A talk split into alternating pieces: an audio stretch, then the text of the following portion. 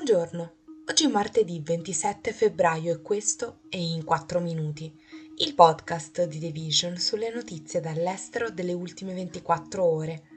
Parleremo delle dimissioni ad Abbas del governo palestinese, delle elezioni parlamentari in Bielorussia e di una nuova sconfitta per Nikki Haley nelle primarie statunitensi.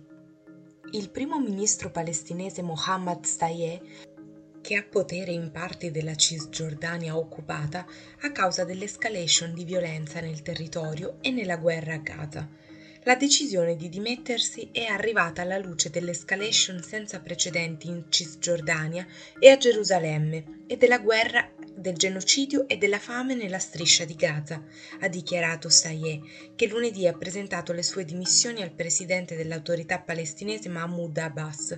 I commenti di Stayé arrivano mentre cresce la pressione degli Stati Uniti su Abbas affinché dia una scossa all'autorità palestinese e inizi a lavorare su una struttura politica che possa governare uno Stato palestinese dopo la guerra.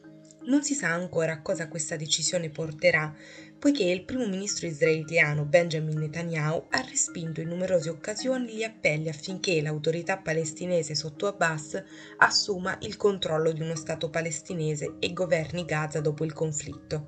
La scorsa settimana i legislatori israeliani hanno continuato ad appoggiare il rifiuto di Netanyahu di qualsiasi riconoscimento unilaterale di uno Stato palestinese. Alexander Lukashenko, leader di lunga data della Bielorussia, ha dichiarato che si ricandiderà alla presidenza nel 2025. Lo ha fatto sapere il giorno in cui si sono tenute le prime elezioni dal precedente e controverso voto del 2022 che gli ha assegnato il sesto mandato. Il risultato di queste elezioni parlamentari e amministrative ha mostrato una cosa chiara nessun candidato critico nei confronti di Lukashenko era presente, tra la volontà dell'opposizione di boicottare la tornata elettorale e l'alto numero di oppositori in esilio. A oggi appartenere all'interno della Bielorussia a un partito critico è considerato reato. Per il governo le elezioni erano importanti per dimostrare a Mosca di aver eliminato ogni opposizione interna e di essere sopravvissuto alle tensioni economiche e di altro tipo imposte dalla guerra.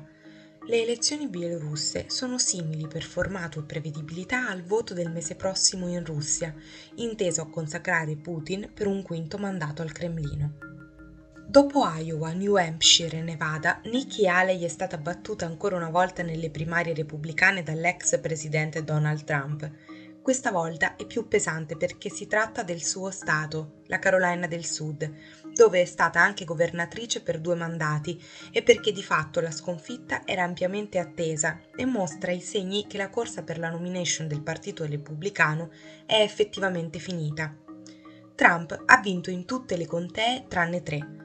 Nel suo discorso a Charleston Haley si è congratulata con Trump, ma ha detto che i risultati hanno dimostrato che un numero enorme di elettori sta dicendo di volere un'alternativa.